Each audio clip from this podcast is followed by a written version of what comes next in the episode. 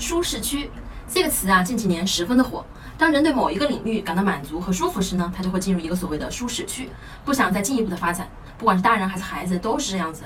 但是对于孩子来讲呢，打破舒适区可能会更困难一些，因为啊，孩子他没有主观能动性去告诉自己我要进步，所以我要面对挑战。在激发孩子学习一个新技能的时候呢，一共有四个阶段。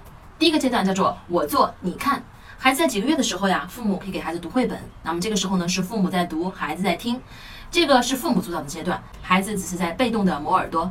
第二个阶段是我做你参与，在这个阶段里啊，父母就可以让孩子参与到这个阅读的过程中来，让孩子帮忙翻下页呀，或者让孩子重复一些书中的象声词之类的。第三个阶段就是你做我帮助，孩子在这个时候啊，他开始愿意嗯尝试一些自主的阅读，那么他可以自己选这些绘本，自己去翻书，去理解书里面的内容。遇到不理解的呢，父母就可以在一旁进行一个翻译。第四个阶段，你做我看，现在呀，孩子已经可以完全的自主阅读了，已经在不需要父母的任何帮助。激发孩子的潜力，主要就是在第二和第三个阶段。孩子既能做到这一点，又不能完全的独立完成，这个时候就需要父母给予一定的帮助，来帮助孩子完成挑战。